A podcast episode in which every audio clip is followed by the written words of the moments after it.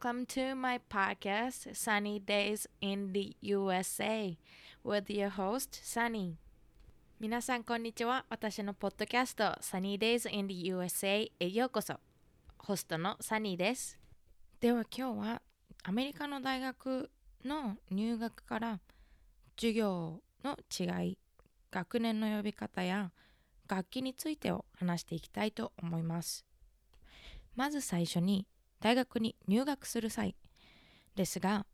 日本から来る場合いろいろな留学期間があるのでそれを利用すると自分での提出する書類だったりとかが少なくなるのでまあプロセス的には簡単かなと思います。私自身も留学期間を使っての大学留学をしています。で大体のアメリカの大学で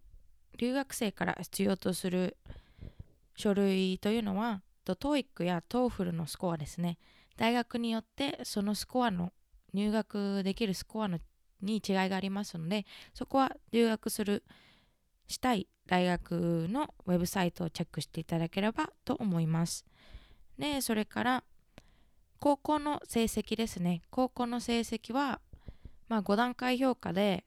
何なのかっていうのを見られます。でその高校の成績表とかも英語で渡さなきゃいけないのでそういうところは少し面倒かなと思いますがそういうところをしっかりやっていくことで留学もスムーズにいくかなと思います。アメリカと日本の大学の大きな違いなんですけども専攻は先に決めなくても大丈夫です。もしやりたいことがわからないっていう場合は、えー、専攻決まってない状態でも留学が可能です。まあ、一応何専攻みたいな感じで決めた方が多分留学ビザが下りやすいとは思うんですけどもその専攻やりたくないなって思っても入学してから変えることも簡単にできます。でまあ日本の大学もそうだとは思うんですけども一般教養の科目が30単位ぐらい30単位から50単位ぐらい取らなきゃいけないのでその授業を取ってる間はまあ専攻を決めなくてもなんとかやっていけるかなと思います。でアメリカの大学はえっ、ー、と割とどこも2学期制で秋学期と春学期があります。秋学期は9月から12月まで12月のクリスマスぐらいまでとで冬休みを挟んで春学期。春学期は1月からだいたい5月。私のところは5月なんですけども友達が行ってる大学は6月までの学期になっています。で夏の間も授業を取ることができるのでもし早めに卒業したい方は夏の間に授業を取って単位数を稼ぐということも可能です。で次に学年の呼び方なんですけども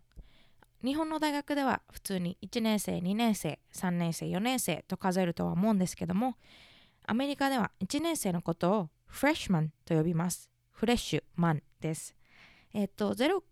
単位から29単位ぐらいまでを取ってる生徒をフレッシュマンと呼びます。で自分のことをあ私は大学のフレッシュマンだよっていうこともできるし私は大学の1年生だよっていうこともできます。なので数字を使ってもその名称を使っても自分のことを大学何年生というふうに言うことができます。で2年生はソフモアと言われて30単位ぐらいから59単位まで取ってる人たちをソフモアと呼びます。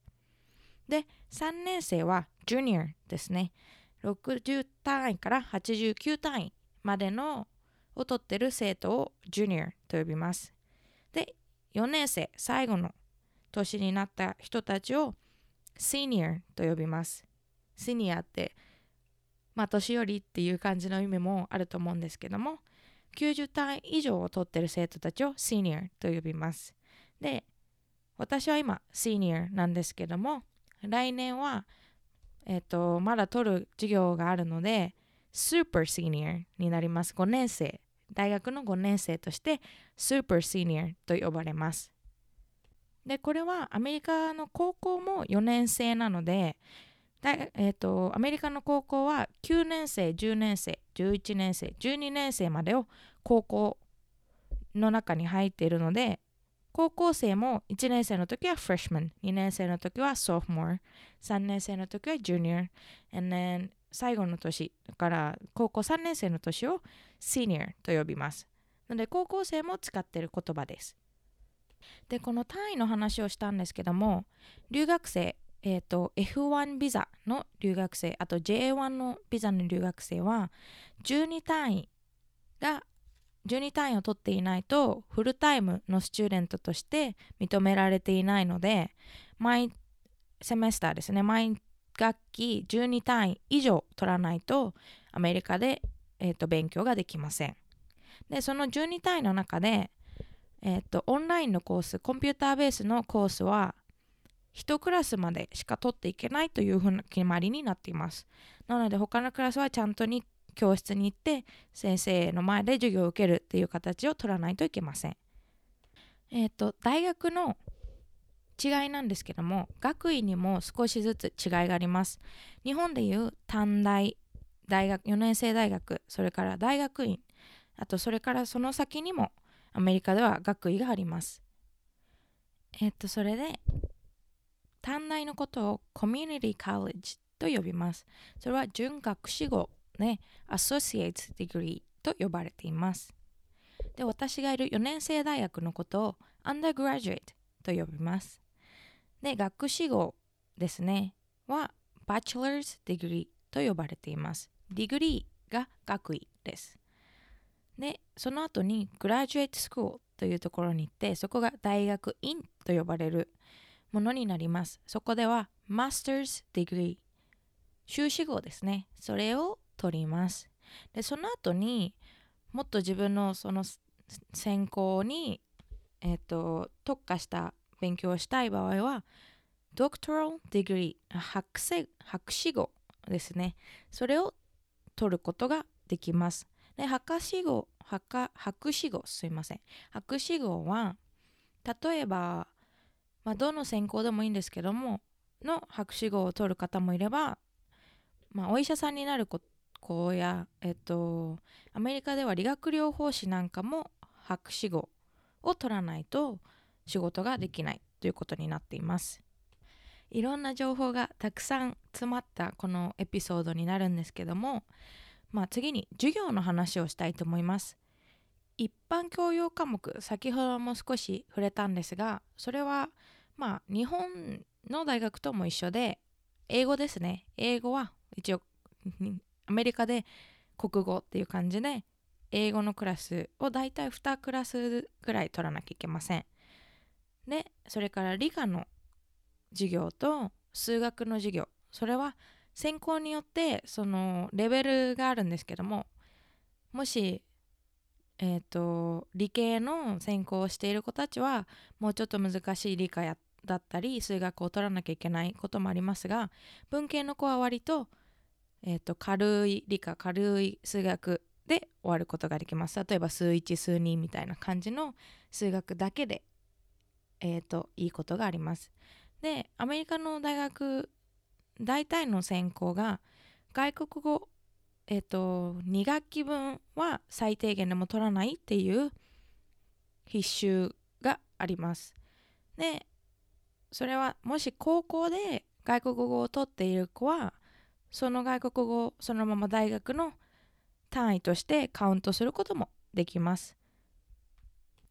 なので結構高校で先を見据えていた子たちは外国語を取ってでそれを大学の単位としてカウントしてもらうっていうこともできるんですけどもそういうふうに考えてなかった子たちは割と大学で外国語を取らなく取らなきゃいけなくて結構苦労している子たちも結構います。で私は特に私の専攻は外国語は必要なかったんですけども副専攻としてスペイン語勉強しているのでその授業が私の一般教養の科目としてカウントされました。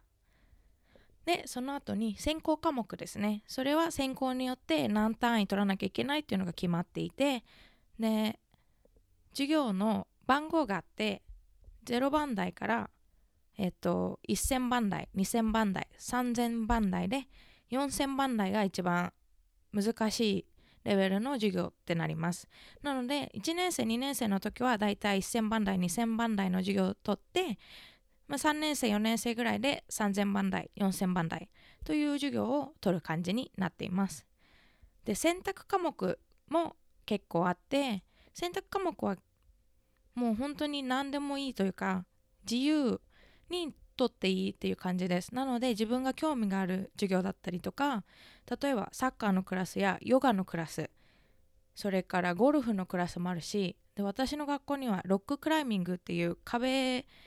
を登るやつがあるのでそれを取ってる子もいるしただ単位数がいえー、と1単位とか少ないので何個か取らなきゃいけなかったりとか、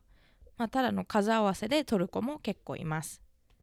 でアメリカの大学高校もですねは、えー、と成績表が GPA と呼ばれていて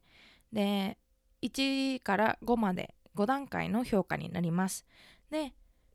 まあ3が平均になっていてでみんな頑張って3.5を取ったりとかでクラス取ってるクラスを全部足してでそのクラス数で割った平均を GPA として成績表に残されます。で留学生の特に GPA が何じゃいけないっていうのはないんですけども留学期間によっては何 GPA が何以上じゃないとえっ、ー、とアドバイザーの人と1対1の面談があったりとかもうちょっと勉強頑張りなさいみたいなことを言われることがよくあります。今日のところは以上で。大学アメリカの大学のいろんなクラスだったりとか大学の学院の違いだったり楽器の違いということを紹介させていただきました Alright guys, that is our wrap of this episode. Thank you so much for tuning in. As always, Remember to smile, love, and respect. Until next time, bye.